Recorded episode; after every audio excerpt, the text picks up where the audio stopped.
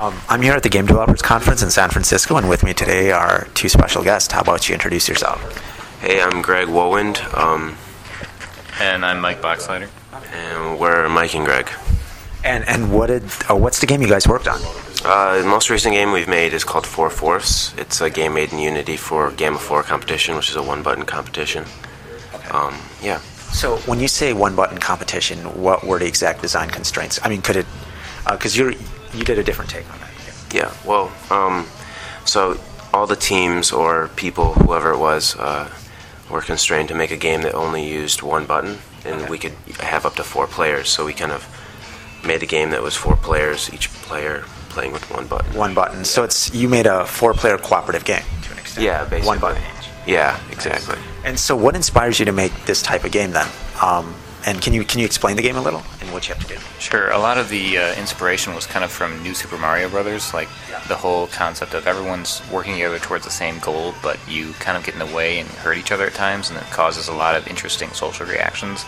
Like I'm the kind of guy who likes to just, for the fun of it, pick up his friends and throw them into spikes because it causes tension. Where if everyone's being nice and happy with everyone else at all the time, it's, it's, it's a lot less interesting because you're always working towards the same goal. So we wanted to kind of make it so that it's easy for you to screw over your friends and cause a commotion like that.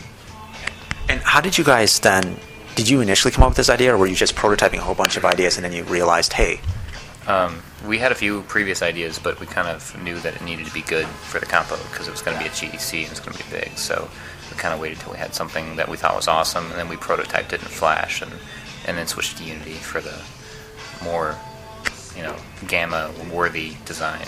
Sure. Um, you know, why did you switch it to um, to Unity over Flash? Because it would seem like Flash would be, you know, you'd be able to do it online more easily and it'd be more accessible.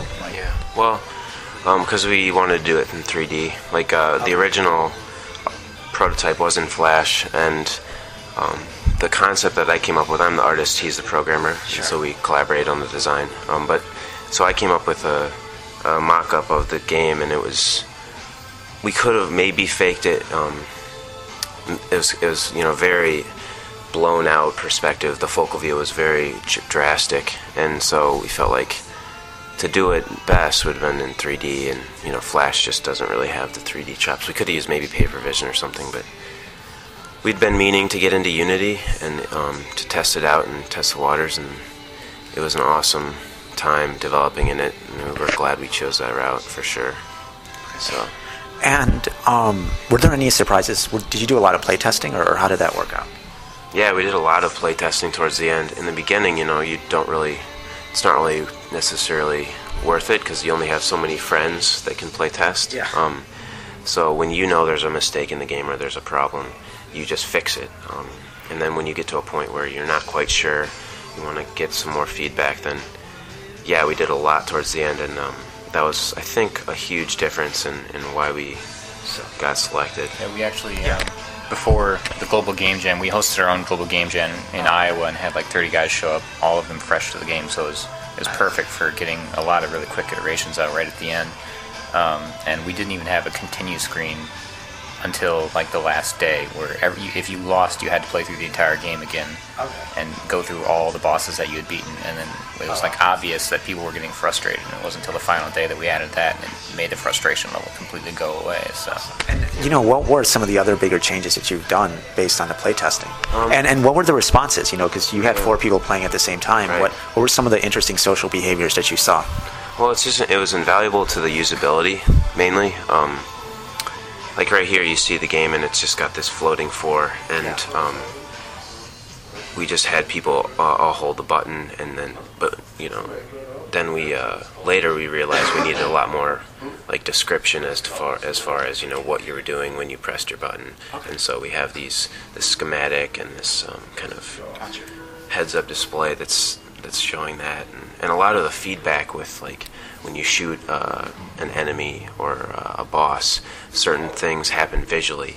Since this game is is uh, presented in a nightclub with blaring music, that's awesome and um, really fits a lot of the games that were selected.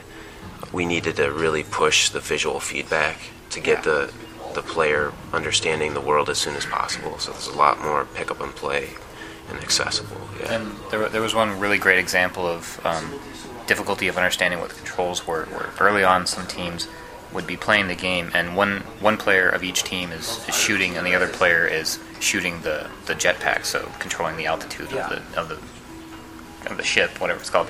Um, and uh, so the guy who's shooting really immediately knows what he's doing because you shoot a laser, a laser comes out, it's obvious. But with the jetpack, we had this particle effect that's kind of slow to come out, and it's hard to tell whether or not it's on. And when, Yeah. when even when you release it's still going out for a little bit. And so we added a little electric blast at the bottom, a little Oh, yeah. the effect that's really quick and really fast, and that let the player who was in charge of the jetpack immediately know that when he presses the button, something happens directly, and that we would not have known that.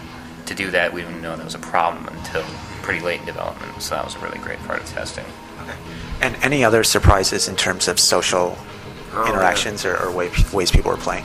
Um, I'm not sure. Like, uh, I think that we expected a fair amount of griefing, um, Yeah.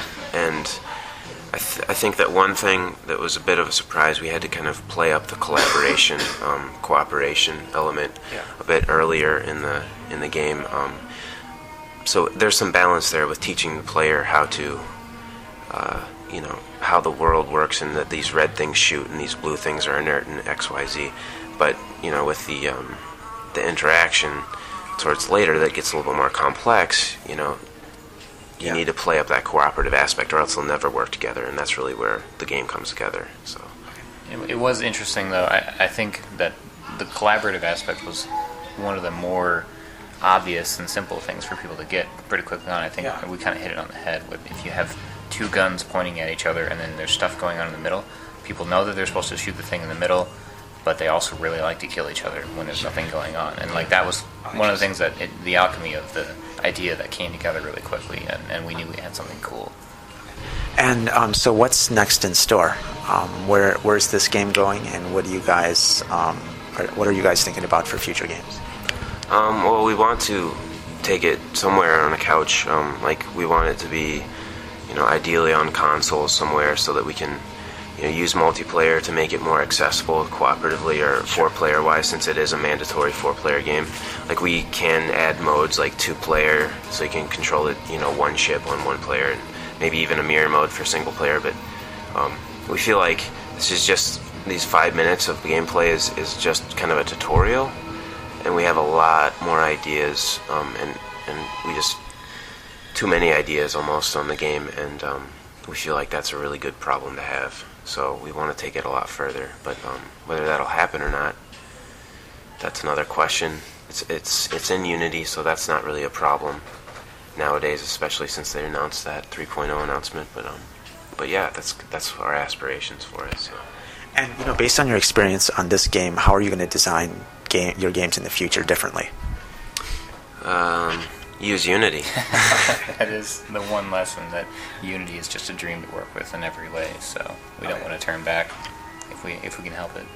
Yeah, I mean, the Flash. We we have made a lot of Flash games in the past, and that's definitely you know the king of uh, exposure. Sure. But um, it's just such night and day difference between working with Unity, and we hope that a lot of developers will see that too, and um, we'll start the ball rolling with getting penetration out there in, in the browser. So.